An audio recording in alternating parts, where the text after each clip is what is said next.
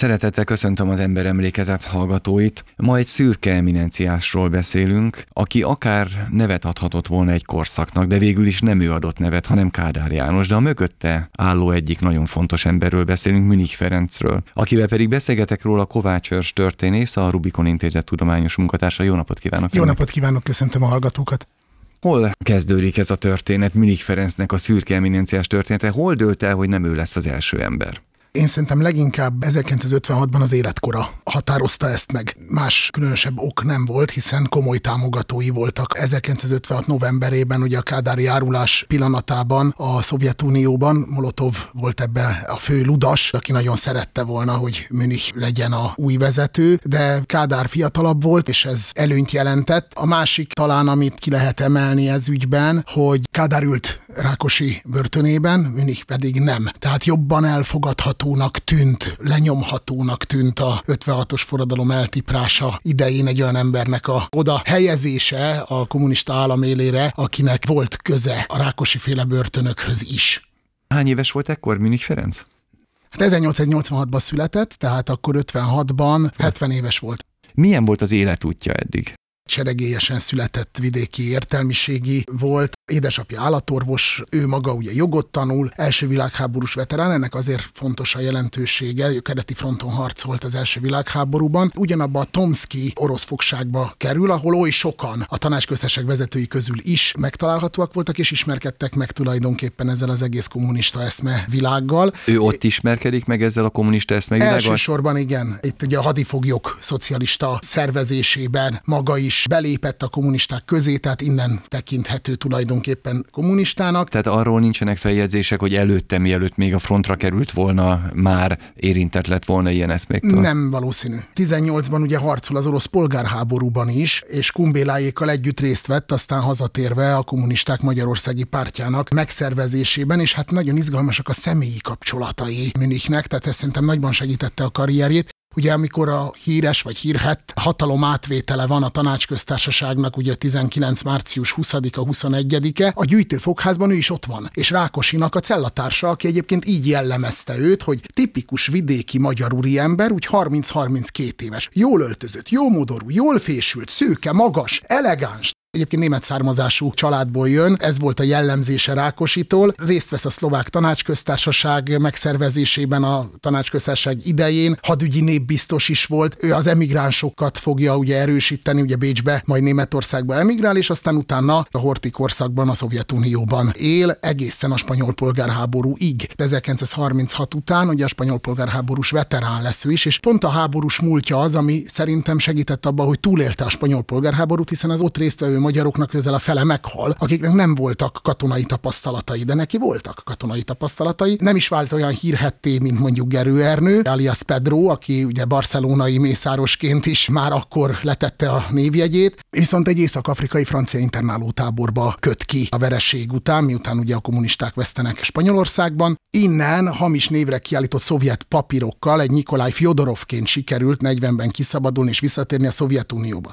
az NKVD embere lett, sztálinista titkosszolgálat, belbiztonsági szolgálat embere, és ez egész életében óriási előnyt jelentett számára. Ugye a szovjet támogatás szinte mindvégig ott van ő mögötte emiatt. Ő egy nagyon megbízható ember, és egyébként a legjobb barátságot a Szovjetunióba töltött emigráns évei alatt Nagy Imrével alakította ki. Nagy Erzsébetet szinte saját lányaként szereti, rendszeresen összejárnak, hallgatják a bejövő magyar rádió adásait. Közöttük van egy eléggé komoly, jó kapcsolat, és így 1945 után természetes volt, hogy amikor visszatérnek ugye a szovjet megszálló csapatok mellett a kommunisták Magyarországra, ő is ide fog érkezni. Ugye először rendőrfőkapitány, budapesti rendőrfőkapitányként fog funkcionálni, de aztán külszolgálatba került. Finnországban volt követ, Moszkvában volt követ 54-ig, és 56 őt belgrádi követként éri, a titoista Jugoszlávia követe. Talán nem véletlen az sem, hogy a spanyolos múlt, ami ugye Gerőnek meg volt megvolt, neki megvolt, és Rajknak is megvolt. Ez hol előny, hol hátrány. Egy darabig ugye előny volt, a spanyol polgárháborúban haladó erők szenvedtek ugye vereséget, ez ugyanakkor itt a Rajk per idején ugye hátrányként fog már jelentkezni, mert akkor ugye a Rajk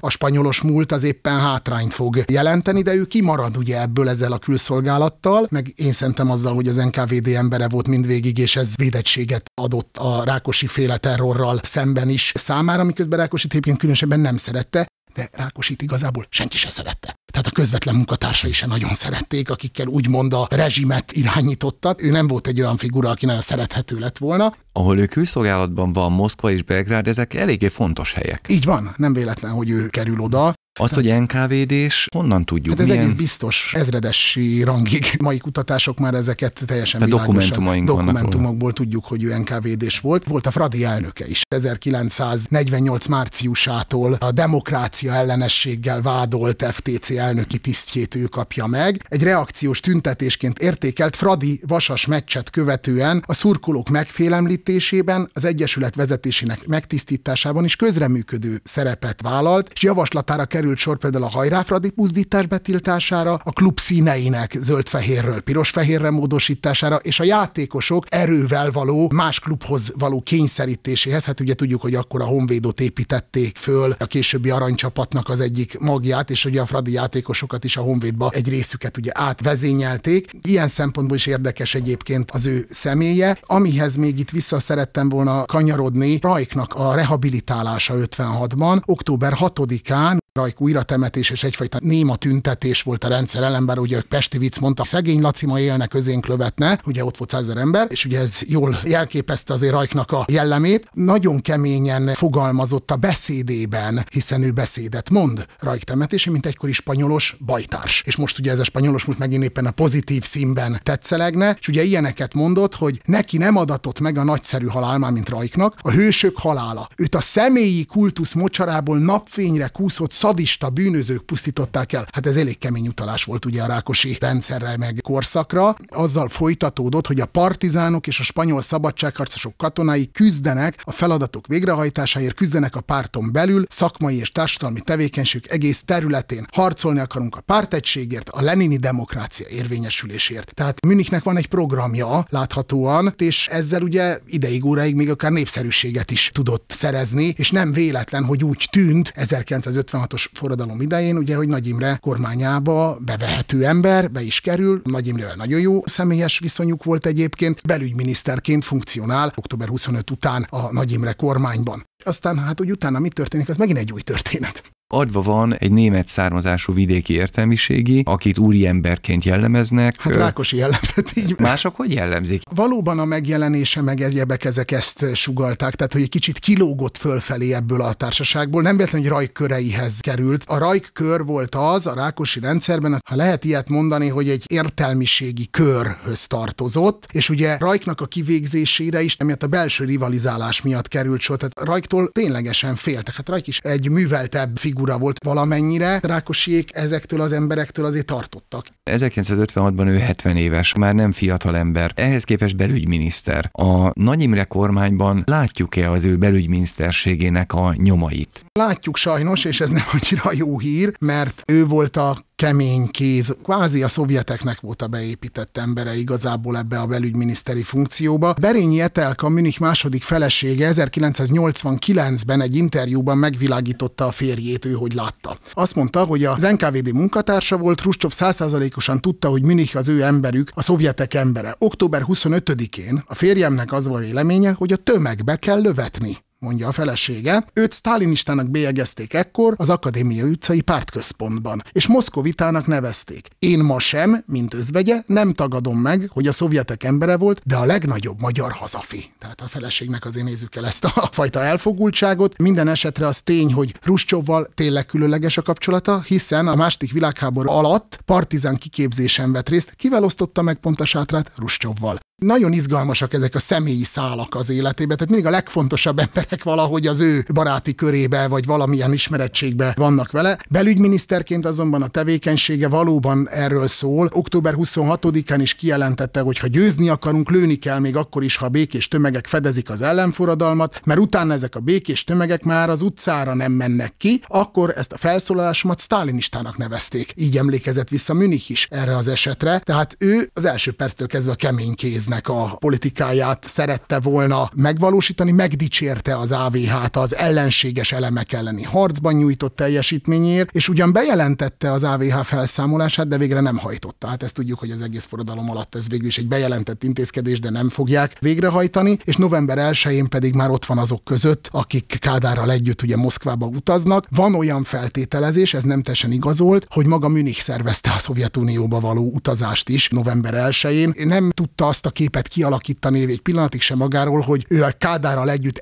elrabolt magyar államférfi lenne. És itt kerül ugye sor arra, amire a beszélgetésünk elején kitértünk, hogy Molotov sokkal inkább benne látta volna a kommunista hatalomnak a restaurációját, de végül ugye Tito javaslata is ugye az volt, hogy Kádárt válasszák. Itt dölt el az ő sorsa, és ugye november 4-én a forradalmi munkás paraszt kormány, mikor ugye visszatér és Szolnokon majd bejelentik ugye a megalakulást, és bejelentik azt is, hogy ők kiválnak a Nagy Imre kormány, ugye Apró Antallal, Kossa Istvánnal együtt, akik szintén ugye Nagy Imre kormányban benne voltak, és ekkor a fegyveres erők és a közbiztonsági ügyek irányításával bízták meg. Ő fogja megszervezni a Magyar Forradalmi Honvéd karhatalmat, hát ezt a nevet szerintem soha senki nem hallotta. Azt a nevet, hogy pufajkás, azt szerintem viszont mindenki ismeri. Erről a bizonyos karhatalomról van szó, amit ugye Münich fog megszervezni, illetve a munkásőrségnek a felállítása, megszervezése szintén az ő nevéhez fűződik, és azt se felejtsük el, hogy 56. november 4 és ugye december vége között számtalan sortűz békés tüntetőkre dördül el, Egertől Salgótarjánig, Miskolcig, és hát a nyugati térig, akkor Marx tér, lehetne sorolnia ezeket a sortüzeket. Ebben valószínűleg a felelőssége megkerülhetetlen, és ezt valószínűleg tudták is, hiszen a márciusban újra kezdjük mozgalom. Egyetlen tényleges akciója az Münich Ferenc háza elleni kődobálós, falfirkálós támadás volt. Ez a Rózsadombi villáját érte, tehát azt gondolhatjuk, hogy azért ez a közvélekedés előtt nem tudott titokban maradni. Leszúrták egyébként az őrt, hogy nem használt fegyvert, valószínűleg 18 év alatti suhancok ellen, akik ezt a akciót végrehajtották, tehát nagyon bosszus lehetett nyilván a hatalom, hogy egyáltalán egy ilyen támadás bekövetkezhetett. Münich viszont a hatalom második embere volt, és óriási bátorság volt ezt a támadást végrehajtani.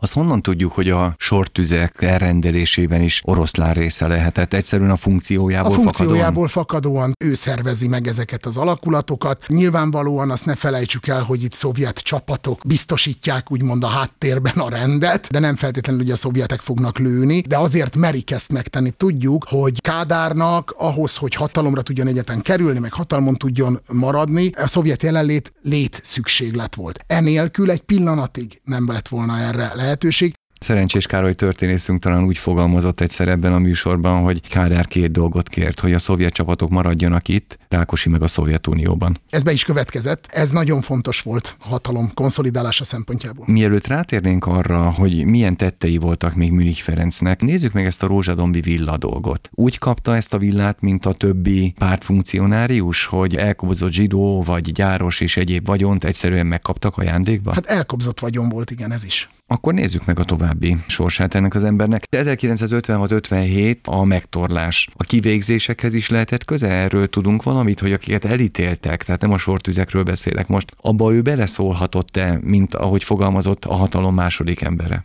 Természetesen igen, és hát az ő tevékenységére esik, ne felejtsük, hogy 58. januárjában már miniszterelnök, ekkor ér el a politikai pályájának a csúcsára, és erre az időszakra esik úgymond a Nagy Imre pernek a megoldása, lezárása az ő szempontjukból. Természetesen Kumbéla látványos panteonba emelése is ekkor történik, és a második három éves terv befejezése. Ne felejtsük el, hogy a Kádár rendszer ugye egyszerre próbálta a megtorlást és egyfajta alkut ajánlani ugye a társadalomnak. Ennek az alkunak a része viszont számtalan olyan intézkedés volt, ami kvázi hangulatjavító volt, ugyan, tehát a fizetésem és vagy a nyugdíjak, meg egyebek, szociális jutatások ügye, de ott van a teljes kollektivizálásnak a végrehajtása, ami megint csak micsoda, a magántulajdon nettó elvételéről szóló történet. Tehát semmiféle jogegyenlőség meg jogrend nem szerepel ebben a történetben. Tudjuk, hogy a Rákosi rendszerben ebbe beletört a bicskája ebbe a kollektivizálásba. Münich viszont miniszterelnökként ezt végig tudja vinni. Nagyjából 1960-61-re ér véget. Ezeket meg kellett szervezni, itt agitáló bizottságok mentek le a szerencsétlen vidéki emberekhez, megtörték ugye a munkásztrájkokat, és hát az agitátoroktól tudjuk, hogy nem lehetett elmondani a rádióba, hogy milyen módszerrel agitálnak. Tulajdonképpen annyi volt a történet, hogy bementünk a paraszthoz, nem kukoricáztunk, megmondtuk, vagy aláírja a belépési nyilatkozatot, vagy nem, a földjét akkor is betagosítjuk. Teljesen nyílt lapokkal játszottak, a parasztság földjeinek, jószágainak, termelési eszközeinek közösbe kényszerítését a nyomásgyakorlás széles skálájával érték el, tehát ez a zsarolástól kezdve a megfélemlítésig, akár a bebörtönzésig terjedhetett. Nyílt erőszak minden volt, amit el lehet képzelni, és ebben nyilvánvalóan Münichék irányító szerepe döntő tényező volt. Szép gondolat, hogy mindezt arra kenjük, hogy azért mentek bele a parasztok mellett egy háztáji gazdaság, amin úgymond maguk is gazdálkodhattak, ez igaz, csak hát ez nem teljesen erről szólt. Nagyon kemény, véres leszámolások közepette zajlik. Igen, a háztái az olyan értelemben fontos ajánlat volt, hogy aki nagyon akart ebbe a mezőgazdaságban későbbiekbe dolgozni, az legalább valamennyit kidolgozva belét megélhetéshez hozzájutott. De tudjuk, hogy több százezer ember fogja ott hagyni a mezőgazdaságot ennek a folyamatnak az eredményeként. Tűzzel vassal keresztül vitt folyamat volt. Voltak persze itt is alkuajánlatok, a termelőszövetkezetbe ugye gépek kerültek, agrotechnikai lehetőségeknek a javulása, volt egy-két ilyen elem is, de nem ez volt a döntő ebben a tényezőben, hanem a magántulajdon elvétele, amely alapvetően erőszakkal történik. Meddig miniszterelnök Münich? 61. 61-ig. Részt vett a Rákosi rendszer kiépítésében is 56 előtt még bőven. Majd 1956 ősz végén telén a karhatalomért felelős és a fegyveres erőkért felelős kormánytag. Kádár helyettese is, második ember. És ez a megtorlás ideje. Tehát ő ott van a megtorlás Így központjában. Van.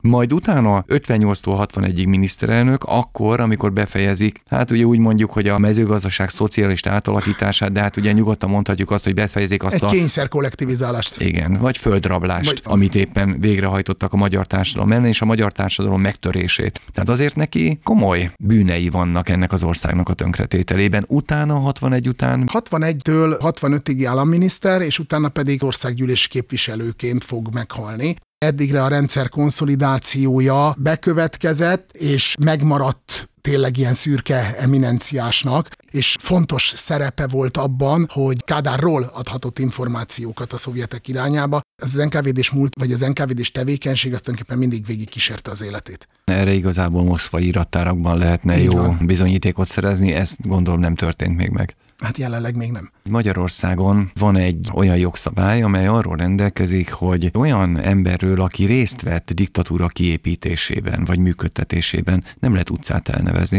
Mennyit küzdöttek a rendszerváltás idején, ugye a Nádor utcának, az volt ugye Minik Ferenc utca vissza nevezésére, ugye 1968-tól már ugye Minik Ferenc utca volt itt Budapesten, és ami még ugye felháborítóbb volt, hogy 1986-ban, figyeljünk az évszámra, hányadik évfordulói és ez az 56-os forradalomnak, tehát ugye a 30.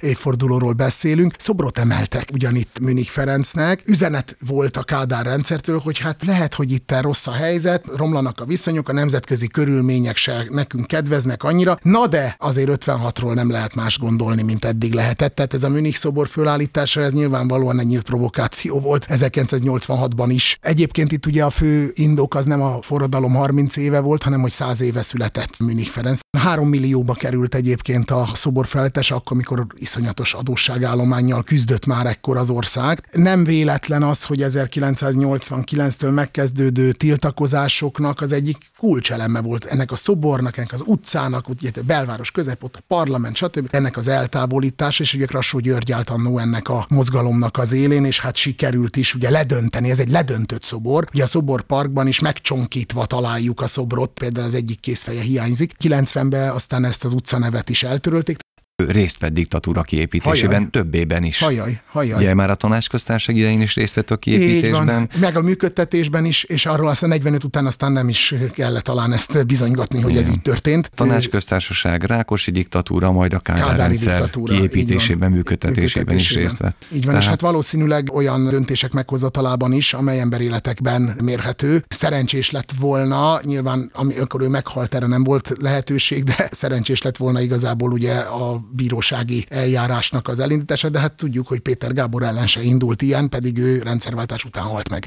Igen, 1993-ban halt meg három esztendővel a rendszerváltoztatás után. Tehát és... a felelősségre vonásnak az elmaradása sajnos a rendszerváltásnak azért az egyik hiátusa. Legalább azokat, akiket ismertek, és tudtuk, hogy felelősségük van, részük van, volt a diktatúra működtetésében, szükséges lett volna már ott a rendszerváltás idején megkísérelni valamiféle természetesen bírósági jogi felelősségre vonásnak a megtörténtét. Köszönöm a beszélgetést. Köszönöm szépen, viszont hallásra. Kedves hallgatóink, az elmúlt percekben a korai Kádár rendszer második emberéről, Münich Ferencről beszélgettünk Kovács Hörs történésszel, a Rubikon Intézet tudományos munkatársával. Egy szürke eminenciásról beszélgettünk, aki a tanácsköztársaság, a Rákosi rendszer és a Kádár rendszer kiépítésében is részt vett. Ha tetszett az ember emlékezet, keressék továbbra is a hollapokon. Köszönöm figyelmüket, Horváth Szilárdot hallották.